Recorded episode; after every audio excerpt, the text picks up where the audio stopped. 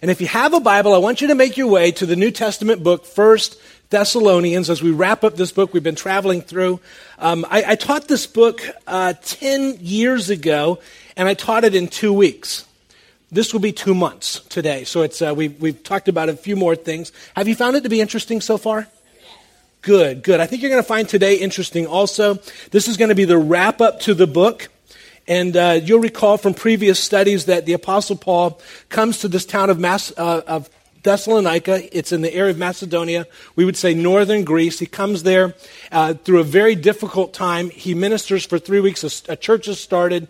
Persecution begins. He has to leave the town. About six months later, he wants to find out what's going on. So he finds out what's going on in this town that he hasn't been able to go back to. And once he finds out, he begins to write a letter back. And we've been studying the letter that Paul has written back. And we come to the end of the book. He's talked about a number of things. He's talked about end times. He's talked about uh, persecution, difficulty. And then in First Thessalonians chapter five, as we wrap up this book, we're going to talk about what we call the gospel life. What does it mean to be a Christian? What does it mean to have a church family? And we'll see what the Apostle Paul has to say about this. As we get into this, I want to highlight a couple of things. We left off last week in verse eleven. But as we jump into this, I want you to look at verse twelve of First Thessalonians chapter five, and we're going to underline a couple of words as we just travel through this passage. First of all, in verse twelve, he says, we, re- re- we request of you, brethren, and I want you to underline the word brethren. And then you go down to verse fourteen, and in verse fourteen he says, we urge you, brethren, underline the word brethren. Then I want you to go to verse twenty-five, and in verse twenty-five, he says, brethren. I want you to underline that word. And then in verse twenty-six, he says, greet all the brethren. Underline that. And then in verse twenty-seven, he says, I adjure you by the Lord that you have this read to all the uh, to all the brethren. Underline that. Now, one other thing I need to make, it sort of an announcement, but I've lost my reading glasses this week. And so um, some of these words look like little fuzzy animals. And so if I read the wrong word or I make up a word, you just go with it, okay? So so we'll get through it. So if I'm stuttering up here, that's part of the reason why. I'd like to blame it on my kids, and uh, it could be it could be anything. But I've learned in my life that the fastest way to find my glasses is to go buy a new pair. Then they will... Ima- Am I the only one? Then they magically reappear. So anyway, so you know that. So Paul is here in this passage. He has mentioned the word brethren several times. Through this book, when Paul describes the relationships within the church, you'll notice at times when he describes it, it's always like a family. For instance, notice these, these verses I put on your outline. He says in, in uh, chapter two, he said, we prove to be gentle among you as a nursing mother. And then in the same chapter two, he says, exhorting and encouraging each one of you as a father.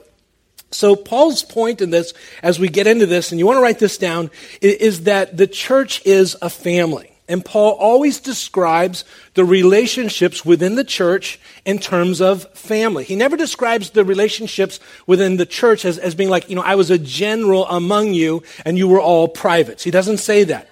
Every time he describes the relationship, it's always a family relationship. Now today, Paul is going to be describing and talking about what those relationships look like within the church as, as far as a congregation.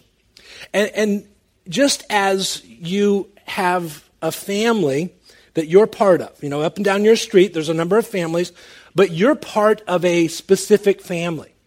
And in the same way that you're part of a specific family, you need to be part of a specific church family.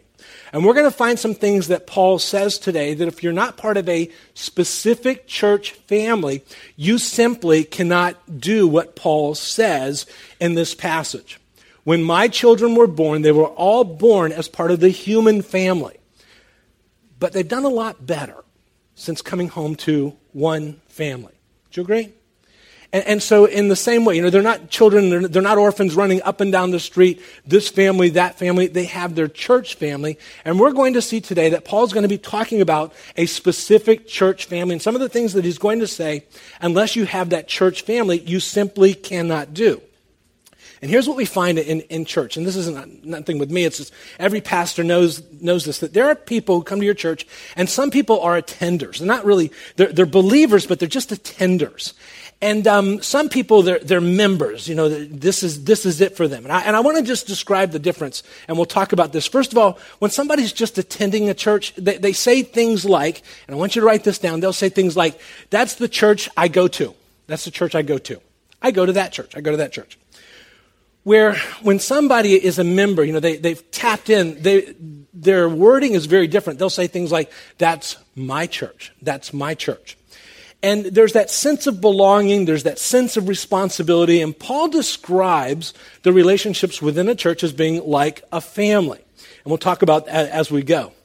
But but imagine, um, as, as you know, we, we've got a bunch of kids in our family, and if I were to say something like, you come up and you're in a conversation with me, and you look over and you see Cheryl, and I go, you see uh, Cheryl over there and all the kids, that's the family I go to. I go to that family. When, when I'm ready to do family, I go to that family. Uh, you know, you would say, that's a little weird, Dan.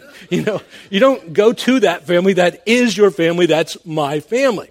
And we all get that. And Paul describes the church in the same way. And, and, and just like you have families up and down your street, and it's a family relationship that each family has, but each family has their own family, and you're part of a specific family. So imagine if I were to come to you today, and I were to say, you know, um, when... Uh, I go to that family, you know, I, I go to this family because there are certain benefits that I get uh, from being part of this family, but whenever I want this benefit, I go to this family over here, and that, you know, I go to that family, and then, uh, you know, on certain nights I go to this family, and I, I, I go to different families, you'd look on you and say, uh, Dan, that's a little weird. What you, first of all, you don't go to family, and why are you going to two or three families? What's what's going on there? Well, and for those of you who've ever had to walk through maintaining two families, you know, you, you've married, divorced, you have some kids over here, you have some kids over here. At the very best, at the very best, it's always frustrating, isn't it? And in the same way, God calls you, you're part of God's family when you become a believer, but you need to have a specific family that you tap into. Again, some of the things that we're going to talk about today, you simply will not be able to do if you don't have that specific family. And we'll talk about that. Here's why I'm saying this. With your membership or, or with your uh, connection card today, on July twentieth, Friday night, July twentieth, we are going to have what we call a membership class. A membership class at Calvary is simply this. What does it mean to make Calvary my church home? What, what does that mean? I want you to take the next step in your commitment to the Lord and your commitment to a local body. If you haven't been, you need to come to the membership class. Now, we're doing things a little bit different than we were even doing it a couple of months ago, where it's it's much more relational. And uh, I promise you by the end of that evening, you're going to get to know a number of people so that when you come to church, you're going to really feel like this is my church because I know some people. We're actually going back and inviting some people, some of you who've been through the class before because we've changed some things. We want you to come back. I think you'll like it much more. So if you've not been, you need to write the word membership on your connection card, and Friday, July twentieth, you need to be here, and we'll be contacting you. Okay? No, no, no, like you mean it. You got to humor me here, okay? You stand up in here and do this. All right, so let's go. So that's the intro to what we're going to talk about, because the truth is if you're not part of a local church, you cannot live in obedience to what Paul is going to teach here today. So we'll look at that as we go. So the church is a family. So Paul is now going to uh, lay out for us, how do you live as a believer? How do you be part of this family? And Paul's going to talk about three different relationships. The first relationship is the congregation to the pastor. The second one will be co- people who are part of the congregation. How do you relate to one another? And then the third part of this is, what do we do when we come to church and how do we relate there? So we got to zoom through some of this. We left off last time in verse eleven. In verse eleven, Paul says, therefore. Now, most of your Bibles will say therefore. When it says therefore, it means based upon everything I've told you up to this point, here's what you do. And Paul's going to talk about that today. Encourage one another and build up one another, just as you also are doing. And now Paul says, and let me tell you how that works in three different relationships. The first relationship we're going to say is towards the pastor or toward the, toward the leadership team, however they might say that, in, in any particular church.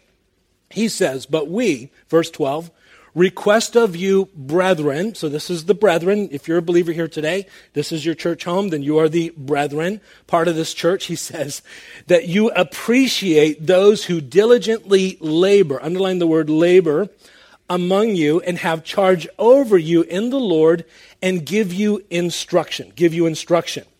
And that you esteem them very highly in love because of their work. Live in peace with one another. I'll come back to that last phrase.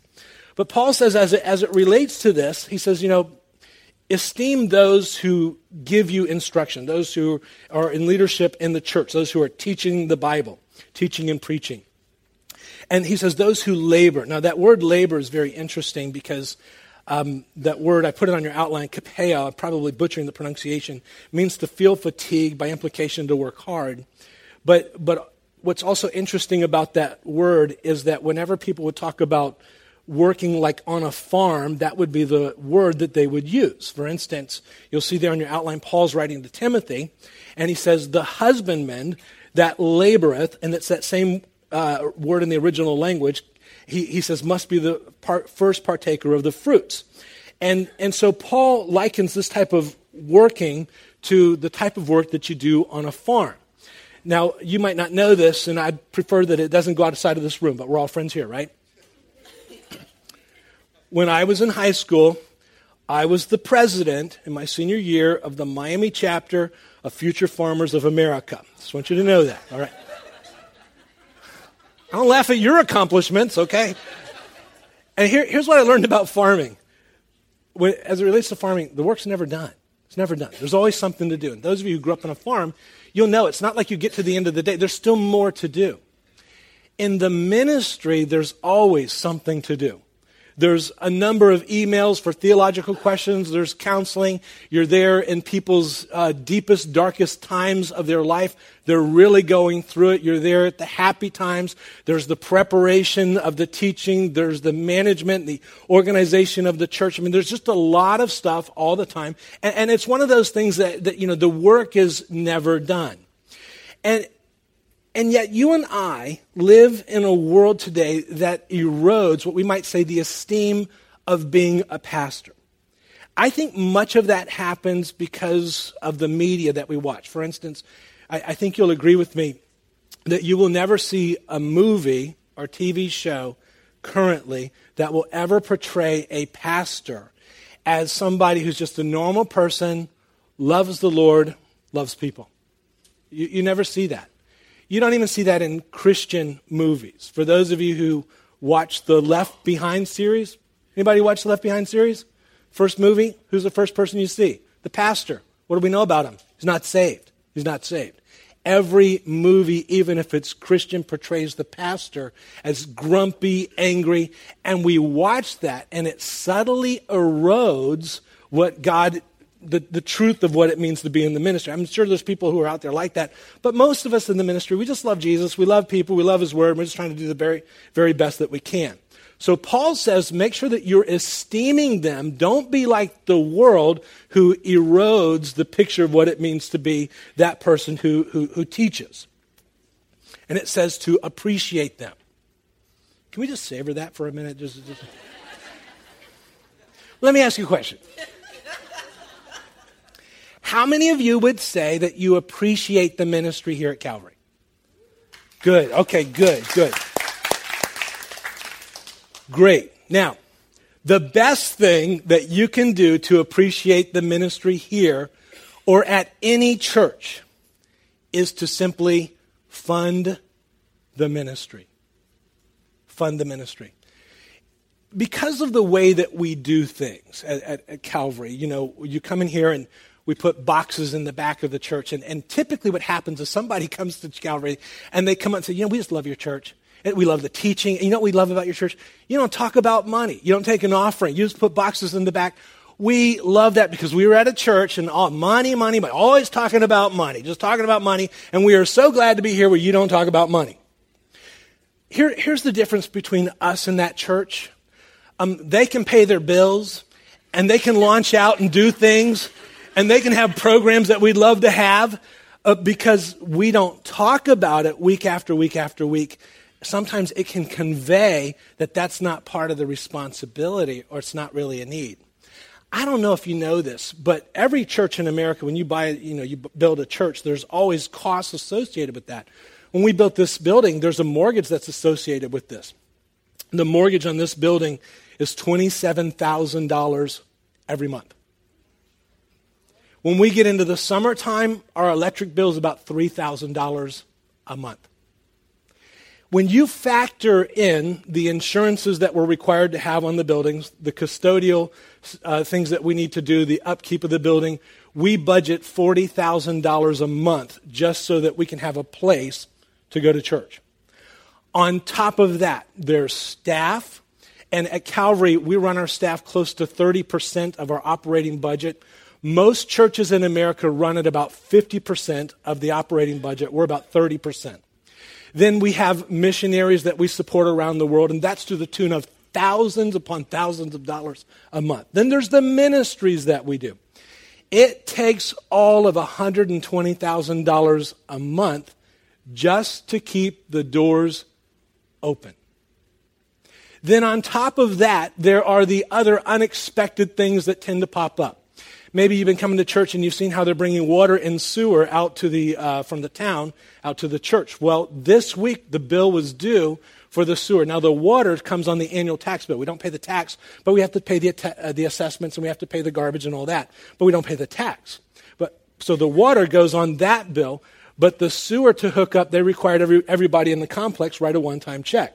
So this week, in addition to the amount that it costs to operate the church, we had to write that check. You know what that check was for? thirty-three thousand dollars. thirty-three thousand dollars.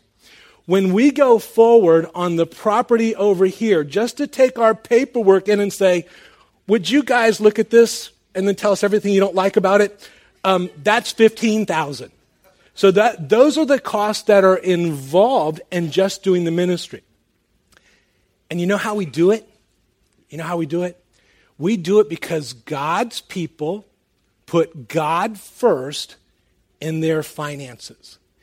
And it's that way in every single church. Wherever you go to church, you need to put God first in your finances because that's the way the church operates. It's what the Bible teaches.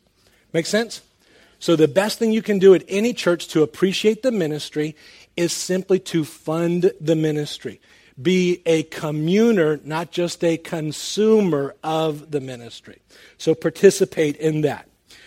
Where am I? So towards the pastor. So then he closes that last little line.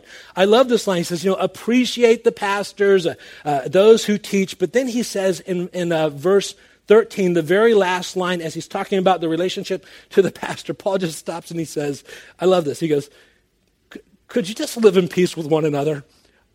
Underline that little little part there, um, as it relates to that. You, you'll find that that um, you know, as in the ministry, one of the difficult things is we can't always share everything that we know, especially as it comes to people, especially as it comes to certain changes going on.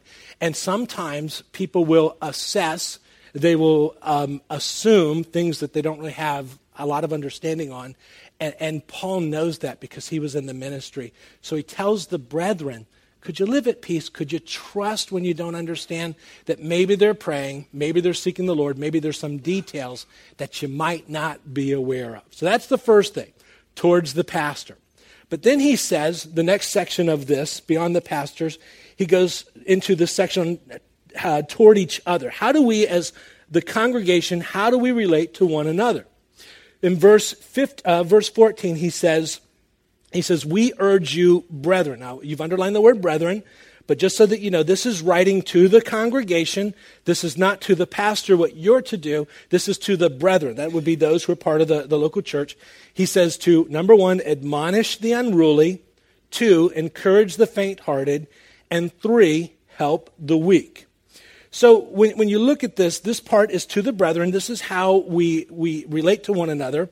The things that we're going to talk about you can't do unless you have a church home that, that you're able to do these things. Because you just don't do this to believers in general. We'll talk about that as we go. The first thing that he says is you need to admonish the unruly. However your, your Bible says that, admonish the unruly. Unruly people in the congregation are those who would be disruptive, they would be divisive, or, or they would be just disorderly. And in Second Thessalonians, when Paul writes this, because apparently they don't get it in this first letter, he calls them out and he calls them busybodies. As a matter of fact, there on your, your outline, he says, "For we," and he'll say this in, in Second Thessalonians, he'll say, "For we hear that some of you are leading undisciplined lives. Uh, you're doing no work at all. You're acting like busybodies." He says, "Now such persons we command," this is not a suggestion, "we command in the, and exhort in the Lord Jesus to work in quiet fashion and to eat their own bread."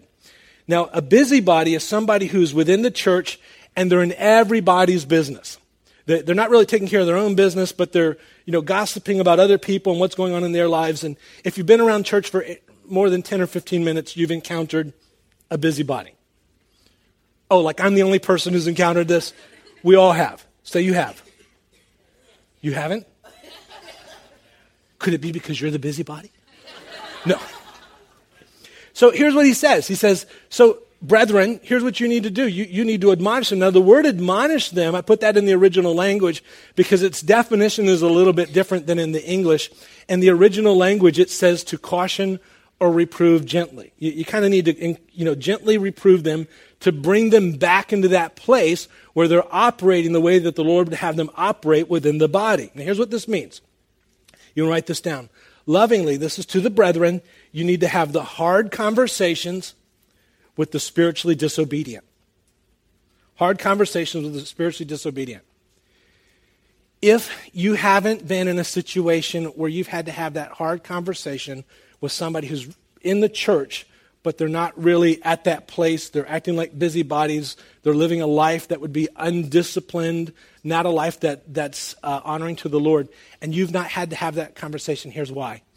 You're not far enough into the church to have that conversation because you've never really committed and, and you're not really connected enough with other believers where you, you they have that conversation with you and you have that conversation with them. The only way you can fulfill that is if you have that church home that you are tapped in and connected with.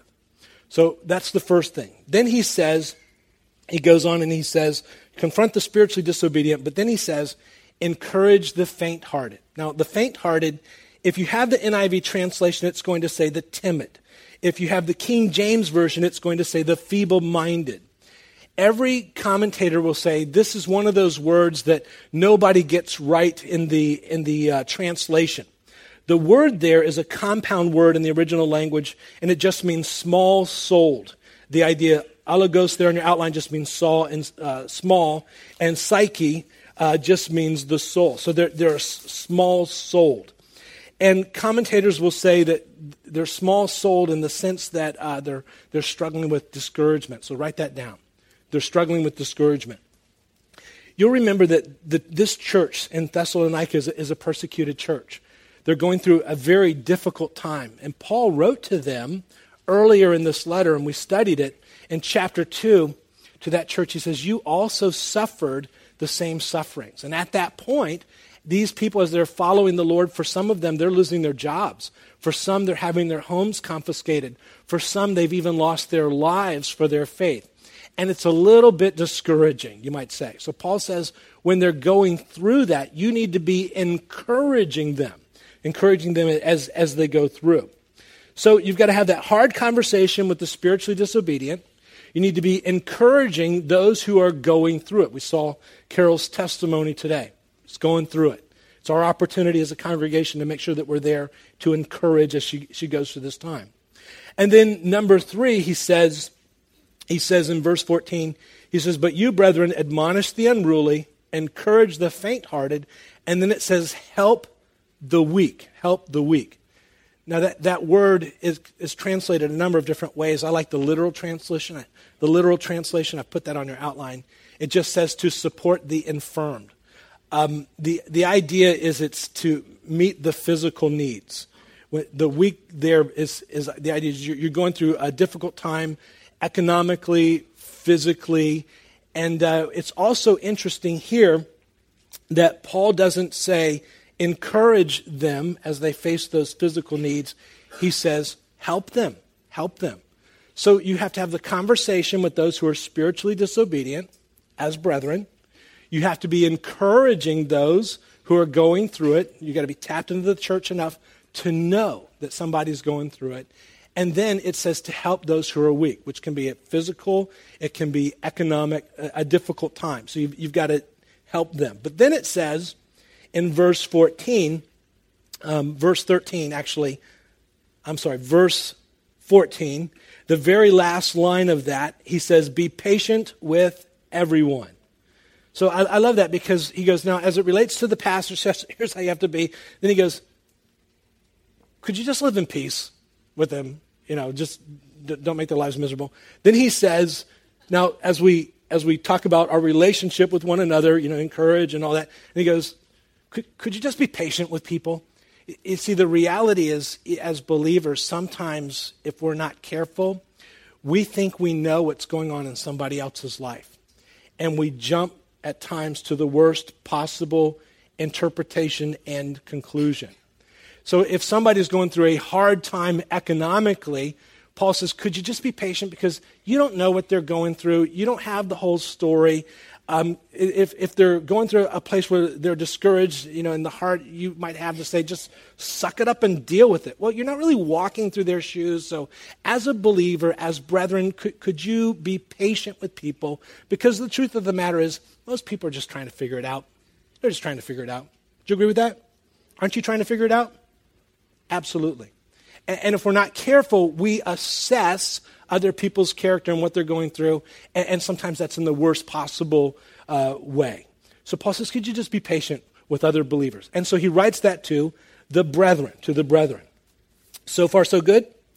Then in verse fifteen, he says, see to it that no one repays another, underline another, with evil for evil, but always seek after that which is good for one another, underline one another, and for all people, underline all people.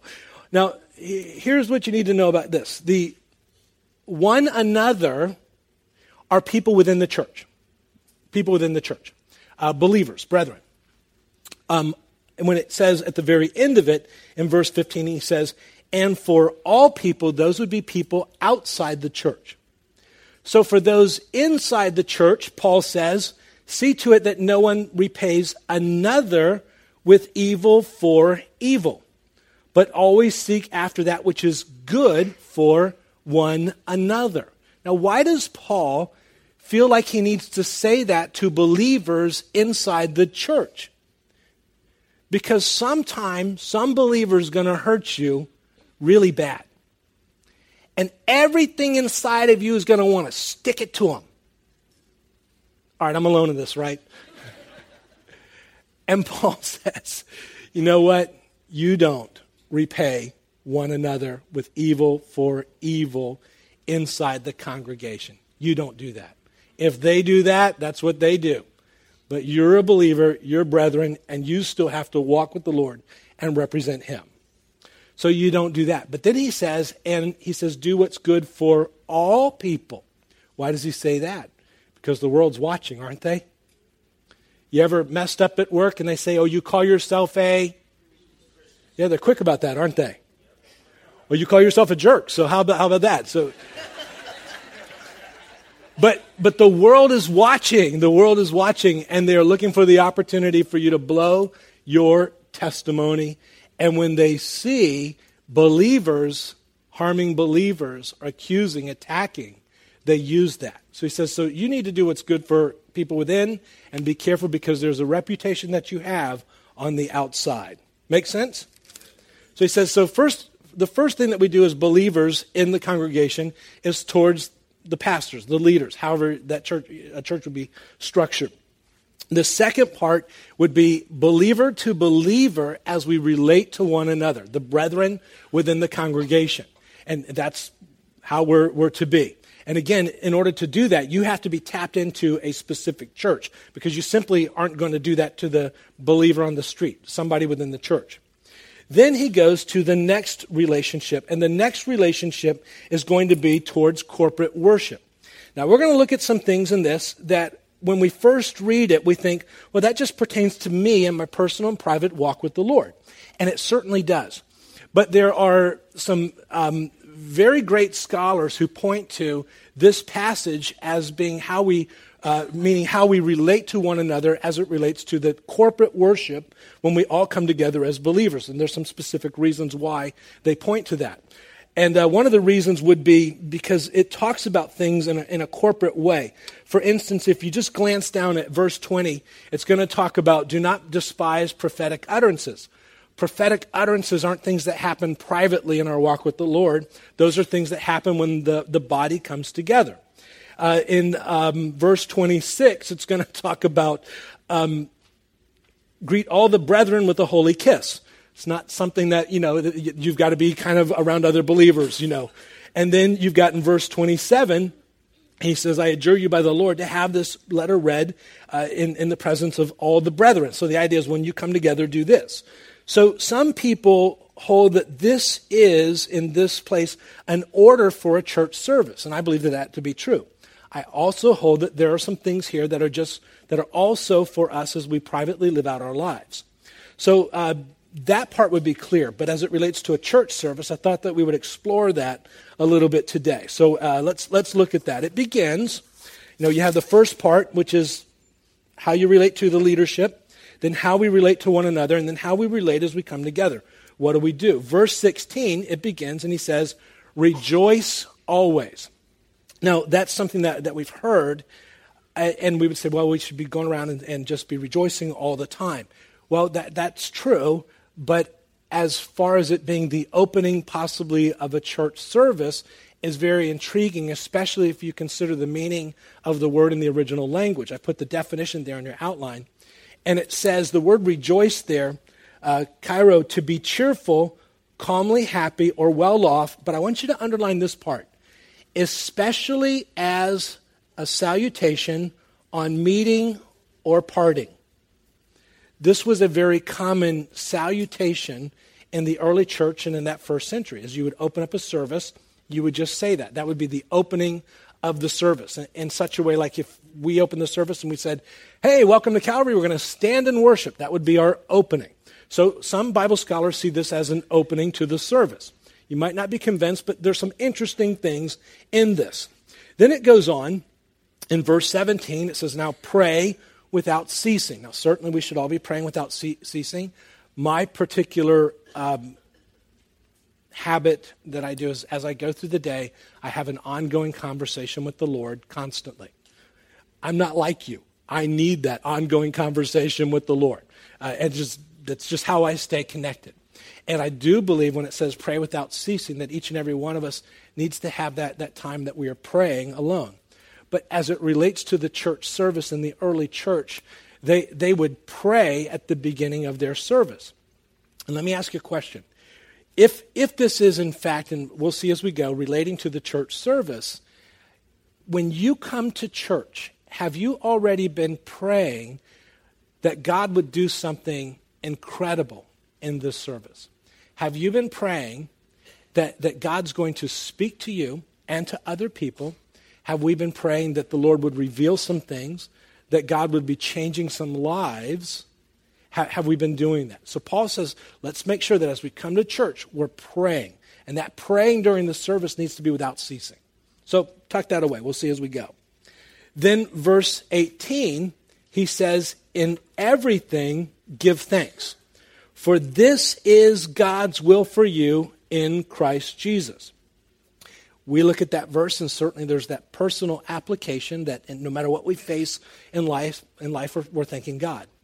But there is another application, and some see this as just the progression of the church service as it goes. You, there's the greeting, there's the praying, and then there's the thanking God in all things, because this is God's will for you in Christ Jesus. Now, now why, why is that? When it says, in everything give thanks, Paul will elaborate more on this in Hebrews chapter thirteen. Paul says this. There in your outline, he says, through him then, let us continually offer up a sacrifice of praise to God. That is, and he says, this is what that is, the fruit of lips that give thanks to his name. The fruit of lips that give thanks to his name. So praise is thanking God. It's giving thanksgiving to God. And Paul says that that fruit, it's the fruit of our lips, which means it's something that we do out loud. Something that we do out loud.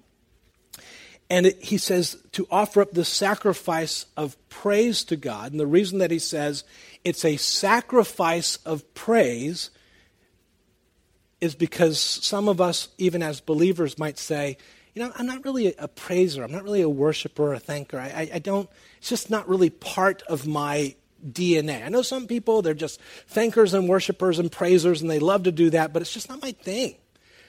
If if I were to come to you and say, you know, as a believer, the Bible says that we are to share, and somebody were to say, well, you know, I'm not, I'm not really a sharer. I, kinda, I just kind of take care of me. I'm, I'm a little selfish, actually, and and uh, but so that whole sharing thing doesn't apply to me.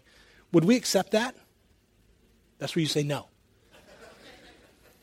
but be, because that's just what you do as a believer, right? And, and then if, if we were to say, you know, that whole part where it says, you know, do good to people. Remember we talked about do good to people in the church, do good to people outside the church. If somebody were to say, you know, I'm not really a do good person. You know, I'm a Christian, but I just I don't do good. I don't think that applies to me. Would we accept that as a valid excuse? Absolutely not. Paul says, as it relates to thanking and praising God, you do this as a sacrifice, not because you're wired for it, but because this is God's will for you in Christ Jesus. Now, now here, here's why this is so important. Um, God calls us to praise him because of what it does in our life and also because it blesses the Lord, which means that when I come to worship, it's not about the style of music because the worship is not for me. We're not worshiping me. I don't know if you know this. It's our time to worship God. So if I go to a church and they stand up and they say, let us turn in our hymnal to page three seventy-five, and we're going to sing. I open the three seventy-five, and I go for it. Bringing in the sheaves, bringing, you know, I just go for it. Now, the reason that I do this is because it might not be my style, but we're not worshiping me. It's my opportunity to express my love for Jesus. If I go to a church and it's rap, and, you know, it's like, you know, Jesus is Lord. I'm, you know, I'm in. I'm in. I'm going for it. Now, here, here's why. Here's why. It might not be my particular uh, style of worship, but we're not worshiping me. We're not worshiping me. We're worshiping him. And the style is irrelevant. If you go to church, you go, I don't like the music. I don't like it. I, I just, I, here's why. Because somewhere along the way, you think that the music is for you. And that we're doing the music for you. It's going to hurt your feelings. We're not worshiping you. We like you. We don't worship you. We worship him. Let's don't confuse that, okay? So you can worship in any style of music. If it's quiet, if it's organ, if it's loud, it doesn't matter. You're singing to Jesus. If you go in and you say, I can't worship. Yes, you can. Yes, you can. It's a heart thing. You've got to do that. Well, I'm off my notes, which is always scary. So, and another thing. I just meaning to say it. All right. So, so how important is this? How important is this? I want you to write this down, that, that the Bible calls us to praise the Lord over two thousand times in the Bible. You know, in the Old Testament, it tells us not to kill people about three times, but it tells us to praise the Lord over two thousand times. Apparently, this is very important to the Lord. The Bible says, enter his gates with thanksgiving and his courts with praise. Give thanks to him and bless his name. So the Bible teaches that God does something when you and I begin to worship God. For instance, a verse that we're all familiar with in Isaiah, it says there in your outline, every stroke that the Lord lays on them with his punishing rod will be to the music of tambourines and harps as he fights them in battle with the blows of his arm. Now, here's what that means. You come in here and you have the weight of the world on you. And you begin to praise God, whether it's your style or it's not your style. You go to any church and you begin to praise God, not because you love the style, but because you love Jesus. And you begin to worship him. And all of a sudden, the Bible what he says kicks in, and it says every stroke that the Lord lays on them. Who's the them? Well, somebody he's doing battle with on your behalf. But he does that to the tune of tambourines and harps as he fights them in battle with the blows of his arm. Now, if God smacks somebody in the head with his arm, do you think it hurts? Absolutely, which is why some of us have walked in here and we've been carrying the weight of the world. We begin to worship him, and all of a sudden we feel that load begin to lift.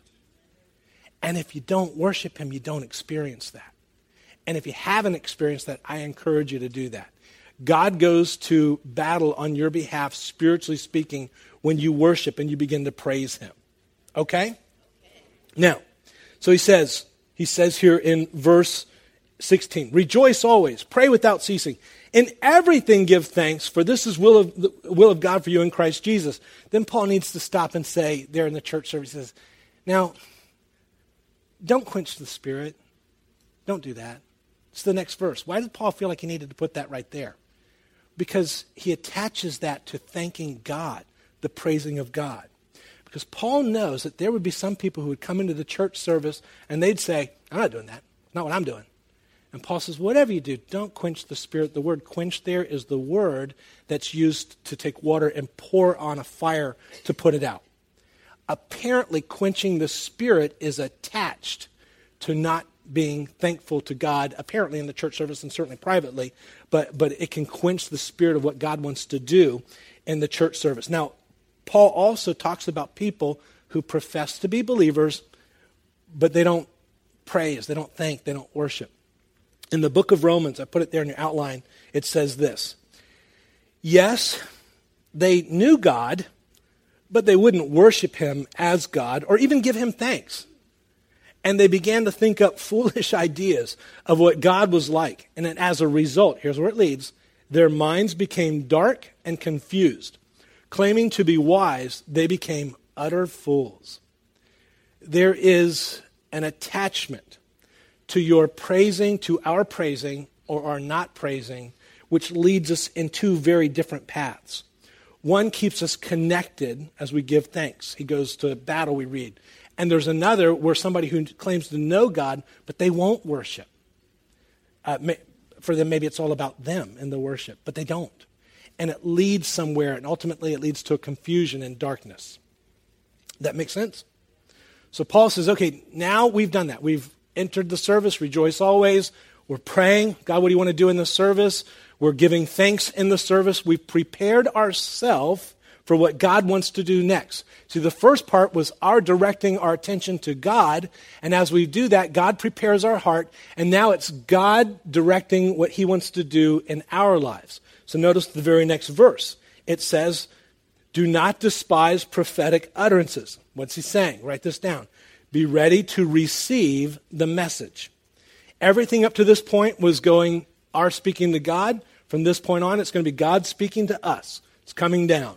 So we need to be ready to receive that message. Now, when we tend to think about prophecy, if you're like me, and I've been around the church block, you know, you go to these conferences and they got the prophecy conference and somebody stands up and says, the Lord has told me, and, you know, on and on about stuff like that.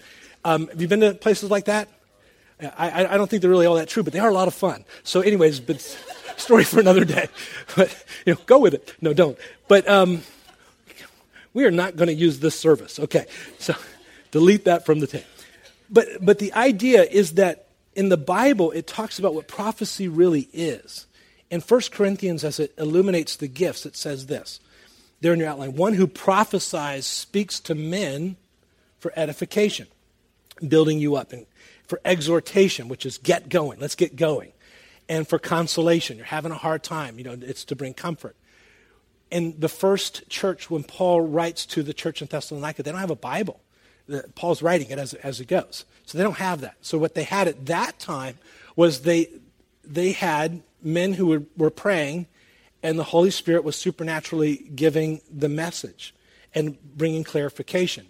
You and I, as we have the Bible, more often than not, what God uses is simply his word to encourage, to give exhortation, consolation.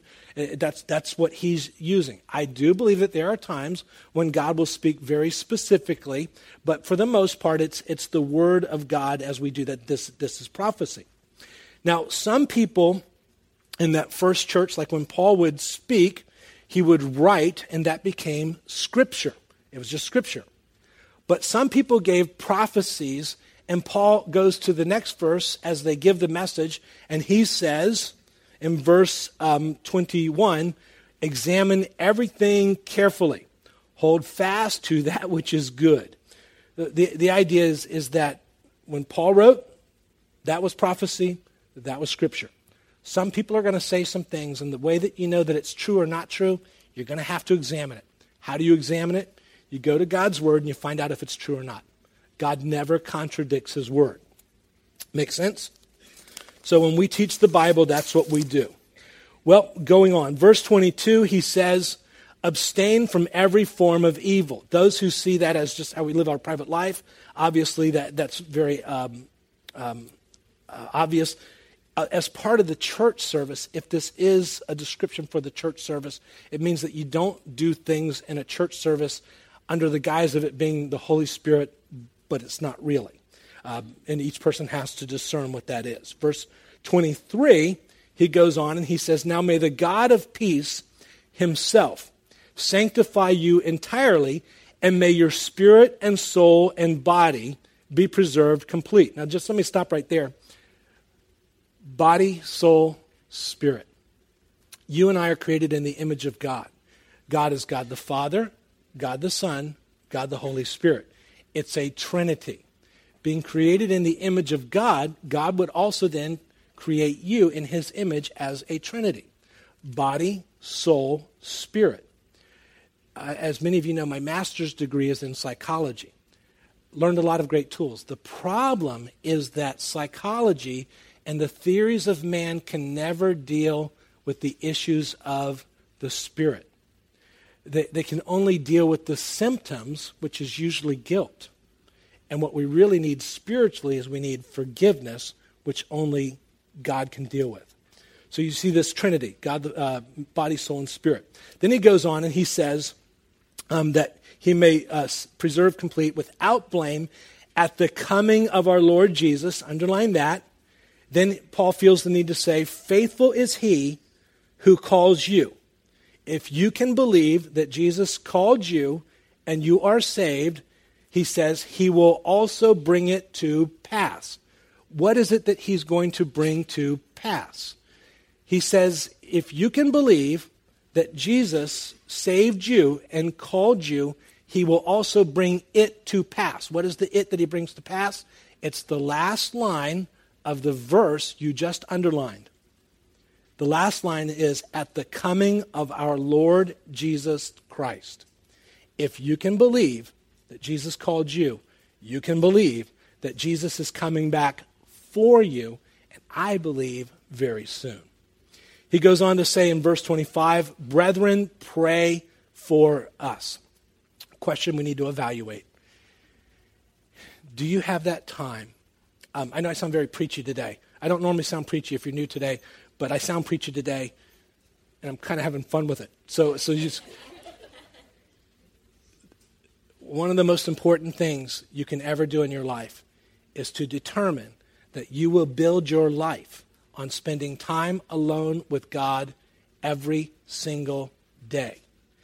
In Mark one thirty-five, it says, it's not on your outline, it just says, early in the morning, a great while before it was light, Jesus arose and went to a solitary place and was praying there.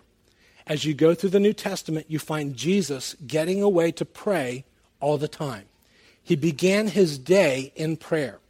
If Jesus, who had no sin nature, didn't deal with the stuff, you might say that you and I deal with, that, that bent towards sin, if he felt that in order for him to accomplish his purpose in life, that he needed to begin his day spending time with this heavenly Father, how much more do you and I need to build our lives on spending time with our heavenly Father? At Calvary, we teach you that the Lord is always first. He's first in your finances. We teach that.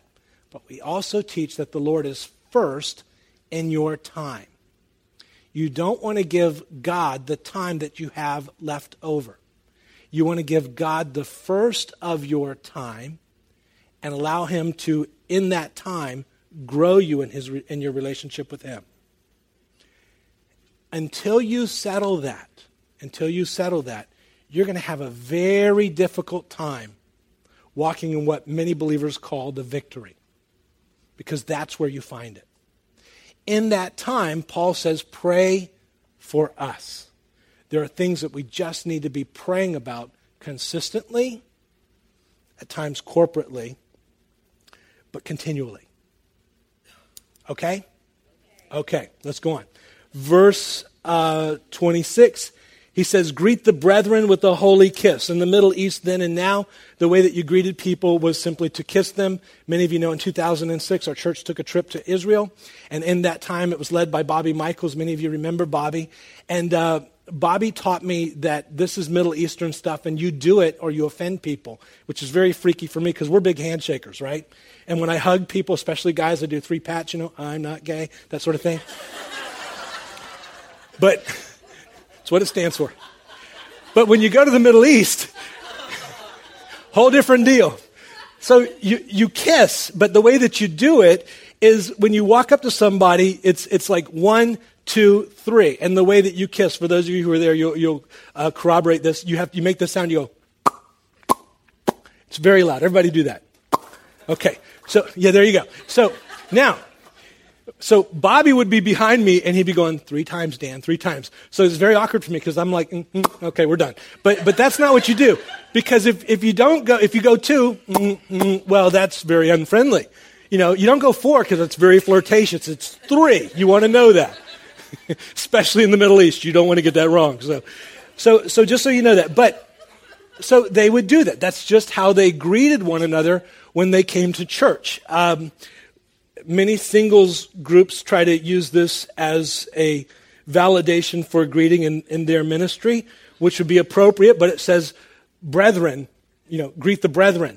And, you know, as a brethren, greeting the brethren with a kiss is a little weird. So if, I think it would be better if it said greet the cistern, but it doesn't. So it just, all right, that one didn't work. Okay, verse verse twenty-seven. He says, I adjure you by the Lord to have this letter read to all the brethren. The idea is that when the church comes together, stand up and read it to the congregation because they need to hear it. The grace of our Lord Jesus Christ be with you. And with that, we conclude First Thessalonians.